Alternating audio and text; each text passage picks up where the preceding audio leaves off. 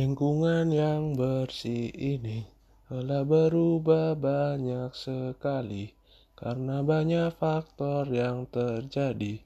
Kerusakan di sana dan di sini. Hati manusia keras bagaikan besi, terlalu keras akan bumi. Seakan mereka tak pernah sadari, kerusakan bumi semakin menjadi-jadi. Lingkungan ini takkan bisa lebih lama untuk menahannya.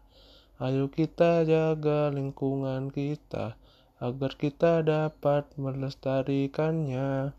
Ayo kita bangun lingkungan kita agar kita dapat mengembangkannya.